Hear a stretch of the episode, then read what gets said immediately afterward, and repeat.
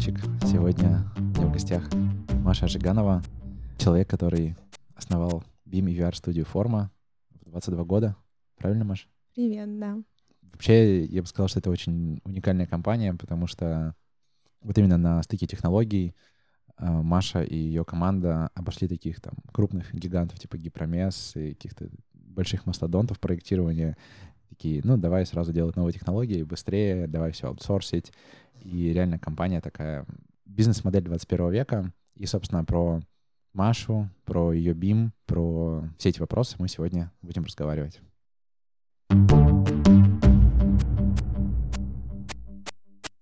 Слушай, первый вопрос, который возникает в названии BIM и VR, э, студия форма. Что, все, что у вас важнее, это BIM или VR? Ну, не хочется тут кого-то обидеть, и не BIM, и не VR. все таки основой у нас является BIM, так как с него все пошло, с него все началось, и вообще я в этой структуре появилась именно с BIM. Мгм. VR — это больше получилось такое как направление отдушина, потому что это супер такое творческое направление, к которому у меня всегда был большой интерес, поэтому открывая компанию, я решила заявиться сразу и как BIM, и как VR, и направления эти оба развивать. Сейчас получилось из этого всего даже интереснее, чем я ожидала, потому что BIM и VR, они так подружились, и получилась такая такой дуэт двух супер новых, супер интересных технологий. И самое интересное, что это получилось не только в рамках моей компании, но и вообще на рынке этих технологий, что действительно даже заказчикам интересно взаимодействие BIM и VR, еще сейчас там добавляется AR, и поэтому, в принципе, тут мы не прогадали и пошли сразу в нескольких этих направлениях. Давай сразу сделаем такую ремарку, что такое э, VR — это виртуальная реальность. VR, да, это виртуальная реальность, которую мы в которую мы можем попасть с помощью очков виртуальной реальности. И AR. AR — это реальность дополненная, а, в нее можем с помощью наших телефонов окунуться. Ну, у меня самый популярный момент — это масочки в Инстаграме, да? Ну, масочки в Инстаграме — это такая прямо капля в большом море э, дополненной реальности, но тем не менее, да, э, сейчас, ну так, даже можно сказать, что больше по фану решили потестить это направление, и, ну, блин, действительно, оно супер востребованное оказалось. Спрос есть, да? Да, действительно, а, есть блогеры, которые думают, вот, нужно мне создать масочку, и тогда я стану в два раза популярнее. Есть еще третье направление, я знаю, это MR, Mix Reality.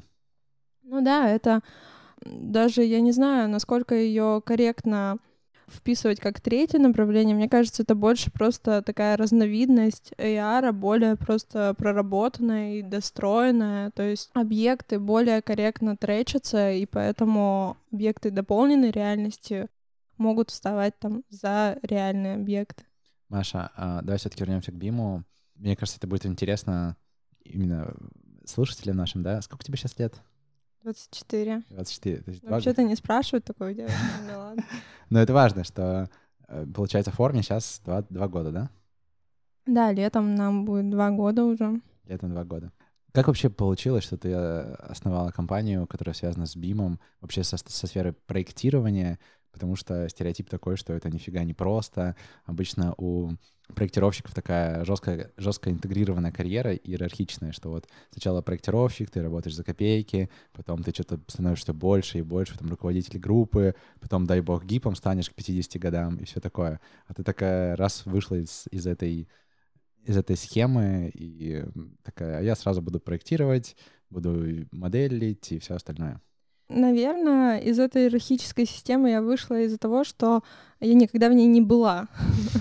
Главное не заходить, короче. Да. То есть я никогда не работала таким прям проектировщиком-проектировщиком. Сразу же у меня карьера после Арха началась именно а, в системе BIM, то есть я начинала именно как BIM-моделер, а не как проектировщик, да, там архитектор. Давай сразу расскажем разницу BIM-моделера и проектировщика. Проектировщик, собственно, это тот, кто Ну, проектирует. знают, да, а моделер? Да. А моделер — это больше такая помощник, фея для проектировщика, Мгм. который создает инструменты, благодаря которым проектировщик может работать. И, в общем, и, ты стала моделером. Да, и если у него возникают какие-то вопросы, у меня тут не работает, у меня не видно, и еще что-то такое, то он обращается либо вот к BIM-моделеру, либо к BIM-координатору. И у меня все началось э, забавно, когда я заканчивала институт и начала буквально так очень поверхностно погружаться в эту тему. А, мне сразу, я посмотрела иерархию BIM-структуры и посмотрела, что там первый — это BIM-моделер, второй — BIM-координатор и BIM-менеджер. Ну, модель, соответственно, просто работает с семействами, координатор уже занимается отладкой работы, и менеджер вообще придумывает, как это все будет работать, как это усовершенствовать, и именно управление процессами больше. И когда я пошла на собеседование и сказала, здравствуйте, я хочу быть бим-менеджером, но у меня нет опыта, все мне в ответ посмеялись и сказали, ну, хорошо, девочка, давай, будешь у нас пока моделером. Вот, и я, а, получается, а, года полтора отработала моделером, потом меня сделали координатором, я отработала немножко координатором, и хотела уже стать менеджером, но э, тяжело в компании, в которой ты как бы уже пришел в готовую BIM-структуру, убрать старого менеджера и сесть на его место. Ну и желания такого особенно не было. Поэтому просто из компании пришлось уйти и развиваться в этом направлении самостоятельно. И сейчас форма-то в плане бима чем занимается? Расскажи. Форма в плане бима занимается практически всем.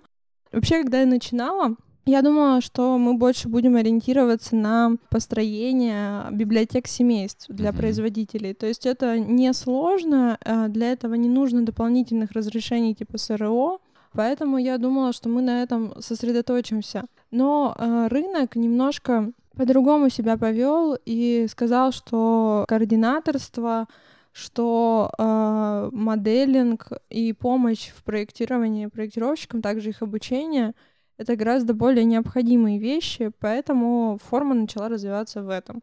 Поэтому сейчас форма в BIM делает практически все, кроме как, э, наверное, программирует. То uh-huh. есть у нас нету сейчас ни штатных, ну и вообще рынок немножко такой еще сырой под программирование именно BIM, поэтому мы этим не занимаемся. Если, конечно, будет большая потребность, то я думаю, что этим займемся. И э, обучение тоже сейчас у нас такое в вялотекущем режиме развития, потому что обучение занимает просто колоссальное количество времени, поэтому ну, бывают редкие такие курсы. Из самых крупных кого вы обучали? Из самых крупных это мы обучали ПИК, когда они открывали здесь свой новый офис, мы вот обучали у них электриков и конструкторов. Угу. А в плане моделинга какие у вас такие из больших объектов были? Ну, моделинг, проектирование и все такое, имею в виду. Здесь знаковым именно объектом я бы назвала это, конечно, первый объект. Это первая школа, которую я сдавала, когда еще не знала толком, а, что кому нужно, какие требования там у УКСа.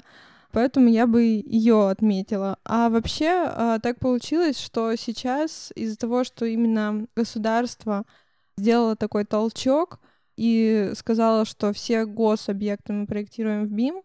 Поэтому сейчас у нас в основном объекты государственные, это все э, школы, больницы, поэтому прям знаковый объект из них выделить сложно, потому что они все, ну, плюс-минус похожи. Конечно, есть там любимые, но это так, с точки зрения архитектуры или каких-то там фишечек, но чтобы прям знакового такого нет. А ты сможешь сказать, сколько у вас всего объектов прошло за это время?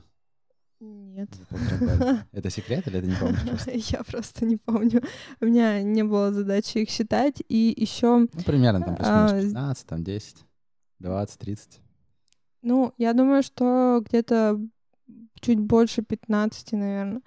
Но это сложно посчитать, потому что смотря что считать, да, то есть мы в разных объектах делаем разный функционал. И, допустим, если я буду считать каждый объект, в котором там мы, например, замоделили какой-нибудь раздел или там чуть-чуть оказали какую-то помощь, то это будет одна цифра. А если это будут объекты, которые мы вот взяли это, и от А до Я довели, mm. это совсем другая цифра. А 15 — это вот от А до Я? Не, 15 — это плюс-минус там, если не брать совсем каких-то мелких, да, поправочек, которые мы вносили, то это вот там мы там сделали условно несколько разделов, может быть, в этих проектах, или координацию осуществляли вот так. Угу. Слушай, я насколько знаю, у тебя в штате совсем прям минимальное количество людей, и в основном это все фрилансеры и удаленщики.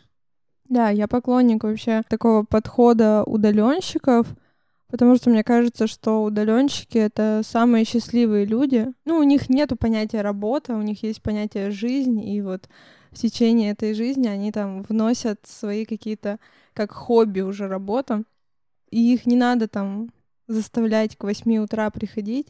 Я сама, когда работала в графике с 8 до 5, мне это очень сильно угнетало. Поэтому, а, когда я э, основала компанию, как-то так получилось, что в основном это были удаленщики. То есть у меня есть люди, которые мне нужны каждый день, да, это там мой координатор, мой помощник, ну, еще несколько людей. А в основном удаленщики, которые сидят и проектируют, они не критично их нахождение в офисе. У тебя есть удаленщики, которые на Бали живут или в Таиланде? Нет, на Бали или в Таиланде нет. У меня есть в Украине, ну, такие больше какие-то близлежащие нам страны. Понятно. На Бали пока нет. Э, пока туда еще нет экспансии, да? Наверное, потому что вы программированием не занимаетесь. Было бы программирование. Не знаю, не знаю. А, ну вот сейчас у нас, да, будет удаленщица в Австралии. Неплохо. Да. Такая заявка на весь мир работает в форме. Ну, да, неплохо. Сколько всего эти человек? Ну, вот э, каждый день, как ты сказала, которые тебе нужны каждый день люди, и, в принципе, общий пул удаленщиков, фрилансеров. Ну, вообще, всех-всех это ориентировочно там около 40 человек. Вот из этих 44 э, человека сидят в офисе ежедневно, а остальные с переменным ну, успехом участвуют в разных проектах. То есть это такая команда, которую, на которую я могу рассчитывать, и которые постоянно какую-то работу, какую-то часть работы берут и делают. Маша, а в чем плюс вообще работы с удаленщиками? Ну и минусы, если есть. Это так странно, это же так, по-моему, очевидно, нет? Ну, во многом, если нас будет слушать там какой-нибудь там ГИП или директор проектной фирмы, скажет, ну как там, как я с ним поговорю, есть же такое ощущение, что вот платишь человеку зарплату и покупаешь его свободу. Он в офисе у тебя находится, всегда под боком ему удобнее.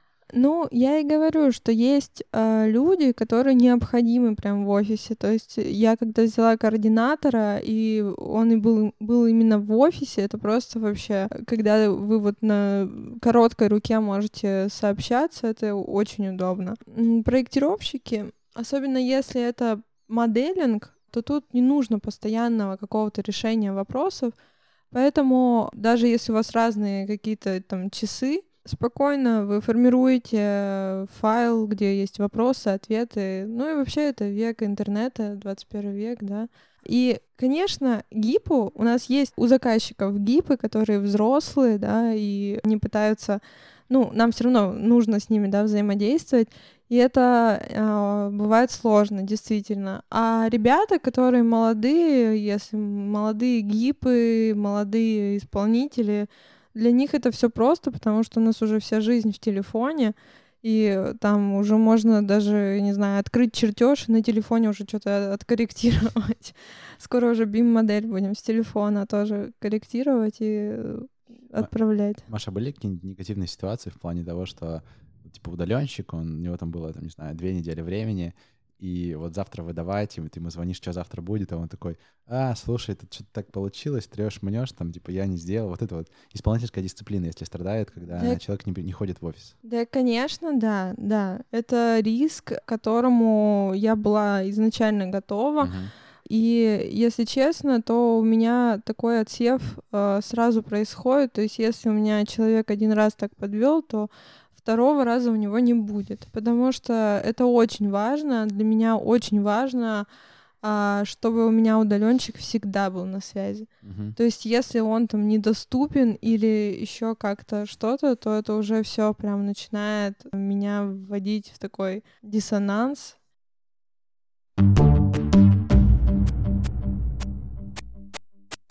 Э, Маша, ты говорила, что в штате у тебя вот кроме, кроме твоей помощницы правой руки есть еще и координатор. Чем она занимается? Координатор — это вообще очень важный человек сейчас в компании, потому что у нас одно из самых популярных направлений — это удаленная координация. Это такая наша находка.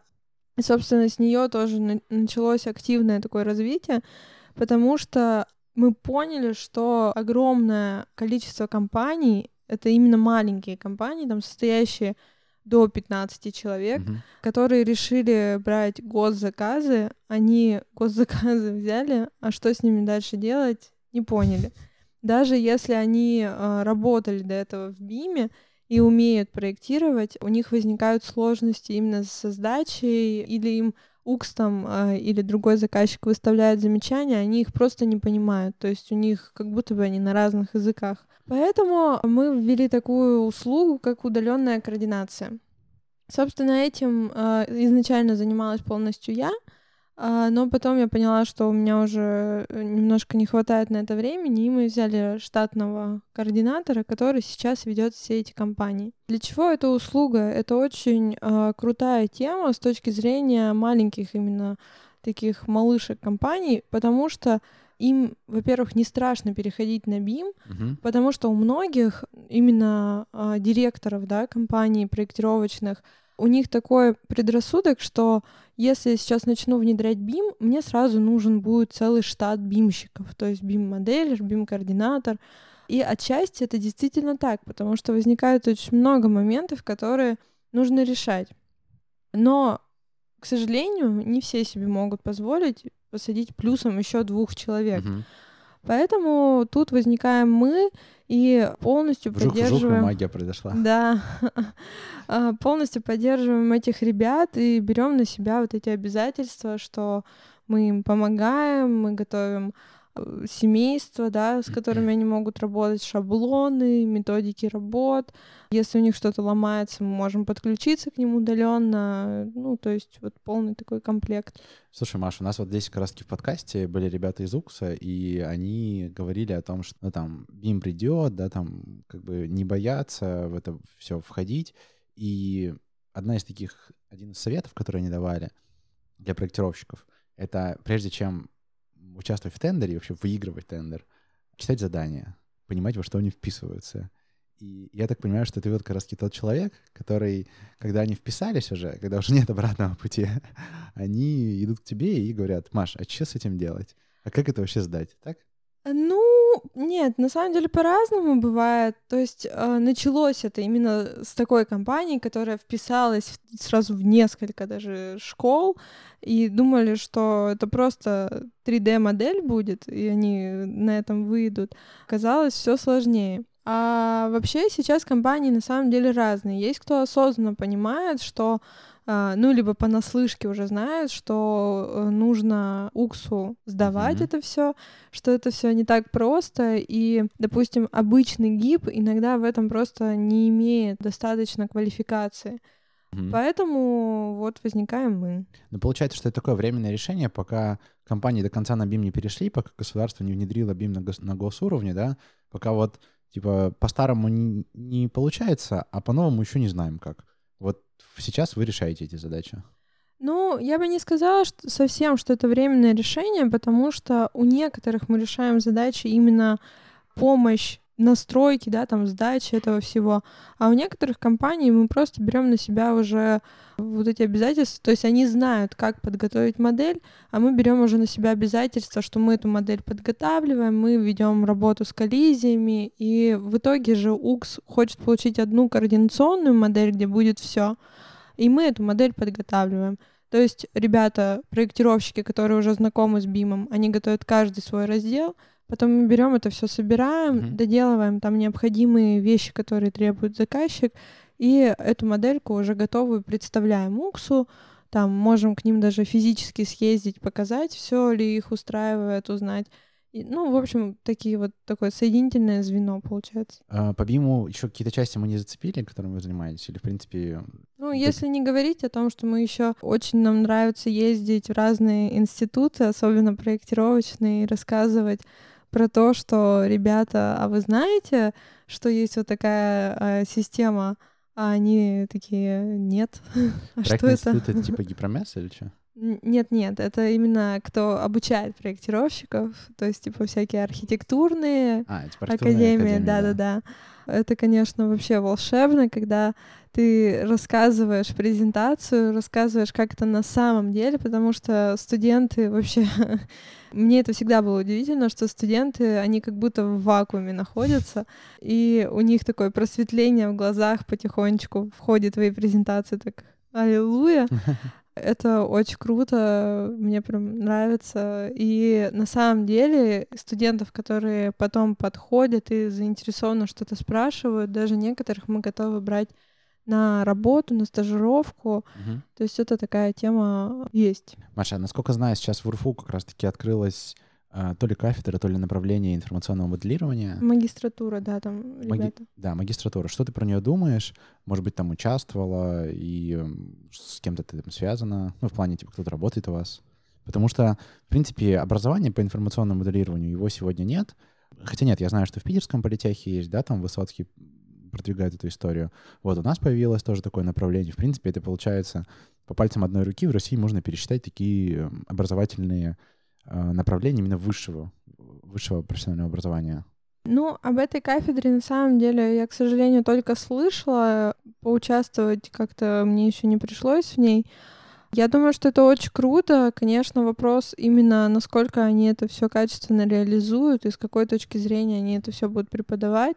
То есть то, что Высоцкий, я слышала в том году на одном из форумов его выступления, его подход, конечно, прям заслуживает огромного уважения, потому что он прямо монументально и очень круто, что они прямо проходят и ревят, там на косточки раскладывают, и на последних курсах уже начинают углубляться именно э, в специфику, ну, там, координаторства и прочего. Невис зацепляет даже. Это очень круто. Насколько, как это у нас реализуется, ну, пока непонятно, не знаю. Ну, наверное, в завершении хотел тебя спросить, что ты можешь пожелать компаниям, которые только собираются переходить в BIM или ну, задумываются об этом, которые вкладываются компаниям, руководству компании, ну и обычным проектировщикам, которые, собственно, это все осваивают, внедряют, и те самые рабочие руки, которые, э, на которых, на рабочие плечи, на которых все это держится. А, я бы пожелала а, проектировщикам меньше сопротивления, потому что очень такая распространенная тема, что когда начинаешь проектировщиков обучать, они прямо видно, как у них все ломается, прямо такая происходит э, переворот какой-то в мозге. Mm-hmm. То есть легче к этому относиться, позитивнее. Руководителям, тем, кто внедряет BIM, я бы даже не пожелала, просто бы сказала, что, ребята, вам это обязательно сто раз окупится, не переживайте, что сейчас вам нужно вложить какое-то количество денег и сил в эту технологию. Я думаю, что это вообще там с головой а, все окупится. Ну и Просто круто развивайтесь в этой технологии, и все будет замечательно у вас. Спасибо, Маша. Это была основатель компании BIM VR Studio Forma. Спасибо всем вам, зрителям. Если вам было интересно и полезно, то поделитесь ссылкой со своими друзьями и коллегами, тем, кто так или иначе связан с проектированием. Ну и можете слушать нас на Apple подкастах, Google подкастах, Яндекс Музыки и других сервисах.